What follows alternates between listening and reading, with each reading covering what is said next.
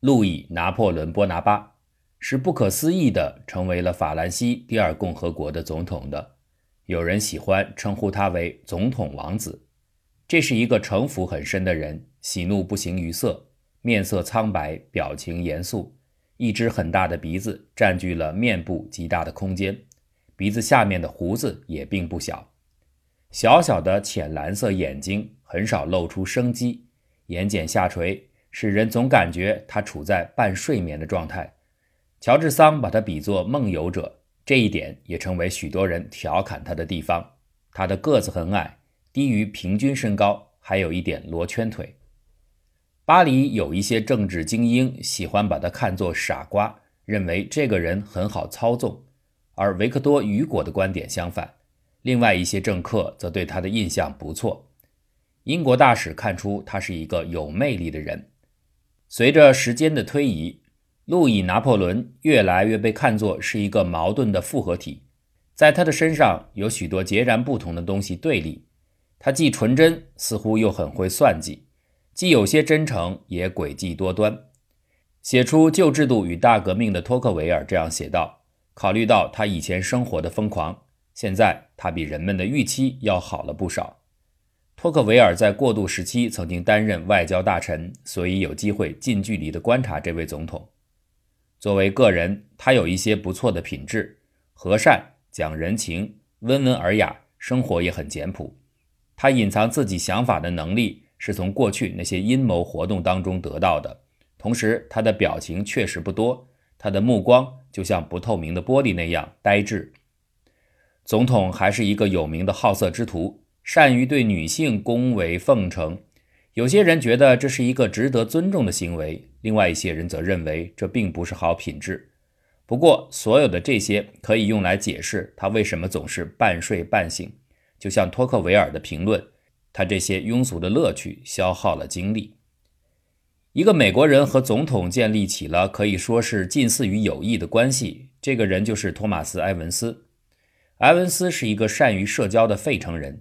在巴黎是第一批的牙医，他的技术不错，善于给人镶补金牙。路易·拿破仑正是他的病人。在埃文斯看来，总统是一个有魅力的人，有着超长的自制能力，看上去总是泰然自若。埃文斯觉得这位总统并不冷漠，也没有什么诡计，而且很慷慨，令人喜爱。依照埃文斯的说法。凡是那些说他坏话的人，或者是他的政敌，或者是对他这个人并不了解。路易·拿破仑常挂在嘴边的一句话是：“我的力量来自于我不朽的姓名。”的确，除了拿破仑这个姓名之外，他没有什么让他能够占据高位的素质，或者理应受到公众欢迎之处。除了在孩提时代曾经在巴黎生活过之外，他一直不在巴黎。他是在瑞士和德国接受的教育，所以他本人的法语始终有一些德国口音。又因为曾在伦敦流亡了许多年，他也染上了英国人爱喝茶的习惯。这位总统生于1808年，是拿破仑一世的弟弟路易·波拿巴的儿子。年轻时，大部分的时间都随母亲在国外生活。1830年，他曾经阴谋推翻路易·菲利普国王，最后以失败告终，流亡美国。不久之后就去了伦敦，和路易·菲利普一样，他说起英语来很流利。托马斯·埃文斯发现，只要在条件允许的场合，如果不考虑身边的人是否能够听得懂，他更喜欢说英语。1840年，他又一次发动了策划并不周密的起义，这一次他被判终身监禁，关押在巴黎东北部的中世纪汉姆城堡里，这儿到处是壕沟与吊桥。在这儿，他找到了一个年轻的伴侣，一个洗衣女工，为他生了两个儿子。他花了五年半时间阅读历史、政治和军事理论。对于那些惊讶于他拥有丰富知识的人，他经常说：“你忘了我在汉姆大学学习过好几年。”1846 年，他剃掉了胡子，装成工人，扛起一块木板，走出监狱，逃到伦敦，再一次追寻他的命运。一八四八年的总统选举当中，他以绝对优势获胜。支持他的力量主要是在法国的农村地区，不过在巴黎，反对的声音也相对要少了一些。选举之后，他一直很受欢迎。他喜欢这样说：“自己的名字本身就是最完美的一个代表，它代表秩序、权威、宗教、人民的幸福、国家的尊严。经历了这么大的动荡与流血后，人们太希望恢复秩序了。作为一个领袖，路易拿破仑有一个特别的才能，就是表现他的和善。这是这个国家已经缺失了很久的东西。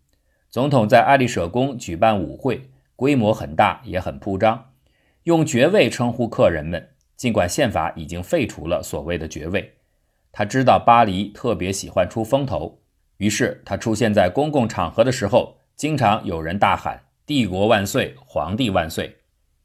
一八五一年的秋天特别的美丽，阳光丰润而纯美。许多人的痛苦正慢慢爬出视野，消失在狭窄弯曲的小巷。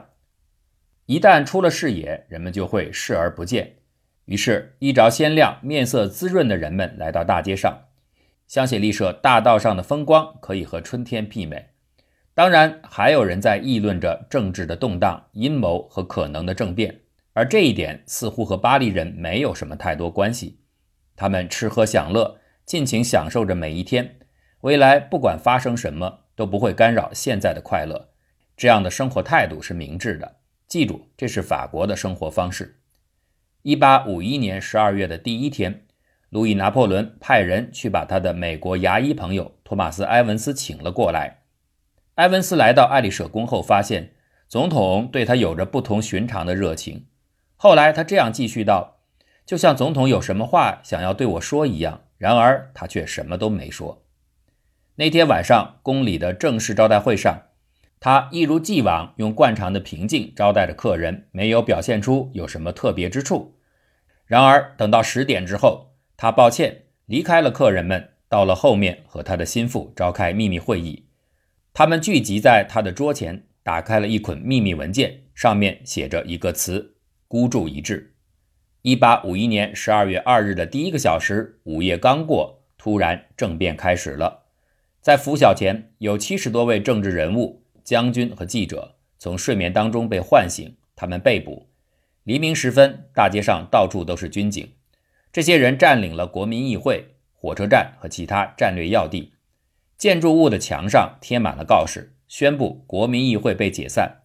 路易拿破仑曾誓言要维护的宪法被他废除，他要制定新的宪法。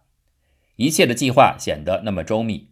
报馆的门前站满了士兵，不让报纸发行，甚至连教堂大钟的绳子也被割断，以防止人们用它来召集其他人举行抗议。就在几个小时的光景里，路易拿破仑成为了独裁者。第二天早上，他骑马穿越巴黎，好像什么事情都没有发生过。不到两天的时间，各地确实有抗议出现，但很快就被镇压下去，有上百人死去。两周之后，举行了全民公决，结果全民以压倒性的多数支持路易拿破仑的政变。许多人由此感到愤怒。美国大使威廉莱乌斯非常气愤，他拒绝参加总统的外交招待会，直到受到了来自华盛顿方面丹尼尔韦伯斯特的温和的批评。维克多雨果也改变了初时对总统的不错的印象，现在他逃到了比利时。在那儿，他还可以自由地说出他对拿破仑这个小人的看法。他这样写道：“十二月二号，一个史无前例的、可恶、令人恶心、遗臭万年的阴谋实施了。这场罪恶的制造者是一个最卑鄙、最无耻的恶人，他的同谋和海盗们无异。法兰西从睡梦当中醒来时，他会对如此的暴行感到战栗。”雨果后来又流落到了英吉利群岛的盖西岛。过了十五年的流亡生活，巴黎恢复了他一贯的繁华。大街上的人群各自忙碌着自己的事情，追寻着各自的欢乐。许多被捕的人被释放，报纸似乎又恢复了发行，不过增加了一条新规定：任何人如果敢于宣传虚假消息的话，一旦发现就会被立即逮捕。这实际上意味着新闻已经失去了真正的自由。因为所谓的虚假的定义是由上面说的算的，似乎政治异端和暴力都已经被平息下去。对于大多数人来说，甚至对于许多巴黎人来说，现在这些已经够了。当自由、平等、博爱这些词从公共建筑的表面上被涂抹去的时候，几乎没有听到什么反对的声音。第二年的十月，路易拿破仑四十四岁时宣布成为拿破仑三世皇帝。一八五二年底，标志着法兰西第二帝国的正式开端。对于法国大部分地区来说，第二帝国是从一八五三年一月那个阳光明媚的早晨，也就是路易拿破仑与漂亮的西班牙女伯爵欧也妮蒙蒂若在巴黎圣母院举行婚礼之后开始的。法国从此又拥有了皇帝和皇后。新的皇帝要用自己手中的权力做什么？他要做的事情太多。但有一点很清楚，他要把巴黎这个城市重新再造，让它焕发美丽，解决原来城市建设方面许多难以解决的问题。巴黎的魅力长久以来是它人工的建筑。这个城市的自然景色并没有什么特别之处，没有群山环抱，也没有海滨的绮丽。塞纳河无法和哈德逊河相提并论，更不要说与壮阔的密西西比河对比。这个地方的特色是它的空间与建筑的布局，是整个巴黎的全景。现在要大规模建设了，几乎是全面的建设，巴黎的全景变得无限的长。没有花时间进行长期论证，皇帝不喜欢论证，他就委任了一个塞纳区的行政长官，一个职业公务员和规划大师，他的名字叫乔治·欧仁·奥斯曼。奥斯曼宣誓就职那天，皇帝给了他一张地图。上面用红、蓝、黄、绿色的彩色笔标示了他想要建什么，是按照紧急程度来区分色彩的。工程进行了近二十年时间。奥斯曼喜欢把自己叫做拆迁艺术家，大规模的、整区的进行改建，大片的建筑，不管它有什么样的历史，现在的住户是谁，都被夷为平地。许多人觉得他的目的似乎就是轻率的破坏。在巴黎极富历史盛名的西带岛上，巴黎圣母院周围古老的贫民窟都被拆除。维克多·雨果在《巴黎圣母院》一书中描写的街道已经完全消失，主文医院也被毫不犹豫地拆掉。奥斯曼这样写道：“我永远也忘不了流经这两所医院的河流段落上带棚顶的天桥通道和那里污浊的空气。这是八百多个病患散发出来的气味，污染着这个地区。”大规模的拆迁后，西带岛上原有的约一万五千多人，现在只剩下五千人。宽阔的大道从凯旋门辐射开，就像是一个巨轮上的辐条。北起西带的是塞瓦斯托波尔林荫大道，南面是圣米歇尔林荫大道，在左岸靠着河边是一条长长的东西向大道，新的圣日耳曼林荫大道横穿旧拉丁区的中心。奥斯曼精力充沛，很有主见，肩宽背厚，身材高大。他对阻碍他的行动的人毫不留情，是人们常说的非常适宜担任如此艰巨工作的那种人。这个城市的人口现在已经超过百万，并且还在不断增加，急需进行现代化的改造。即便只是考虑公众健康问题，那个中世纪的旧巴黎拥挤肮脏，空气与水污秽不堪。这些问题已经不能够再等待了。近年来并不是没有什么进展，路易菲利普统治时期就进行过一些改造，但远远跟不上需求。整个计划要提高公众的健康水平，减少犯罪，改善交通和商业，建立新的污水排放系统，以促进卫生状况；兴建城市的供水系统，为人们提供更多的活动场所和清洁空气。同时，这些年的改建。也为数十万工人提供了就业岗位。正如批评者们所说，笔直宽阔的街道不再适宜设置路障，而更加有利于快速的布置军警与炮灰。不过，对于城市规划者来说，交通的顺畅和宏大的感受实际上更为重要。把城市建设得更加辉煌，总是首要的目标。规划的最长大道拉法伊特大街长达三英里，笔管调直。到最后，共修建了七十一英里的新大街，沿着新的大道盖起了新的公寓，一律都是白色石灰建筑，都不超过六层高。统一的美术馆的建筑风格，高高的法式窗户，铸铁的阳台，人行便道被拓宽，街道两旁都栽上了树。到了晚上，三万两千盏气灯把大街照得通明，明亮的气灯到处都是，把巴黎变成了真正的不夜城。有了大街，一些新鲜的元素也随之出现：报亭、公厕、人行道上摆着桌椅的饭店。皇帝指示要把布洛涅森林，也就是城西的大片森林，建成超过任何城市的公园，还要修建一条通往那里的大道——皇后大街。规划当中，许多英里的人行道、花坛、人工湖和瀑布，还包括很多的小公园，比如美丽的蒙梭公园，都被建设起来。奥斯曼在日记中自豪地写道：“每走一步，都会感受到改善与进步。”奥斯曼也承认。贫富差距因此扩大，巴黎有超过一半的人口生活在贫困线以下。卢浮宫的改建终于完工，建设了新的图书馆。西带岛上修建了新的法院，还有全新的主恩医院。对于西带岛的整体规划是保持其城市中心地位，但是很多历史遗迹的保护因此被忽略。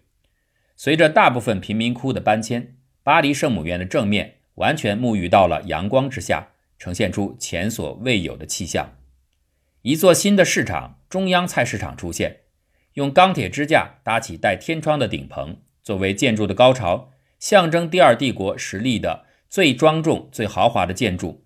位于新的歌剧院大街顶头的歌剧院，成为新巴黎市的中心。飞扬的尘土和堆积成山的瓦砾，成为巴黎景象的一部分。在里沃利大街。一条主水管的爆裂造成交通停滞。在掘起雅典娜神庙铺的石板时，发现了一处古老的地下洞穴，非常像是墓穴。在拆除一个古老的修道院时，挖掘出了十一具修女的遗骨，有的身上还有羊毛的残片。一次事故造成了工人严重的死伤。可以肯定的说，并不是所有的人都赞成改建。当时，爱德华·布尔沃里顿写的一部英文小说《巴黎人》，其中的里边一个虚拟人物这样问：“这种连绵不断的景色，难道不使人感到乏味吗？”很多读者都点头同意。还是这个人物，一位法国子爵说：“大陆在人的眼前延伸出去那么长，这太可怕了。”在旧巴黎那种弯弯曲曲的道路上。人不会一眼望出去就会感到从一点到另一点要走那么远路的惆怅。每条曲里拐弯的街道都有它独特的特点，各有不同，各具特色。那是多么有意思的合集呀！现在这些全消失了，这到底是为什么？改建的花费超过了过去最铺张时代的花费，得用政府资金和借来的钱补上。到1869年，各种开销约25亿法郎。是路易菲利普时期改建城市的四十倍，这些投资希望能通过不断的繁荣渐渐补偿回来。有一种古老的说法：巴黎的建筑兴，万事就兴。有了秩序和繁荣，人们可能会忘记他们失去的根本上的自由。和许多人假想的刚好相反，皇帝和奥斯曼没有从工程当中谋取私利，尽管皇帝身边的确有人这样做，有些人还捞到了不少。包括美国牙医托马斯·埃文斯，他们由于得到内部消息，埃文斯买的地增值了三十倍。他也在从凯旋门所在的星形广场延伸出来、通往布洛涅森林入口的大道边购买了豪宅。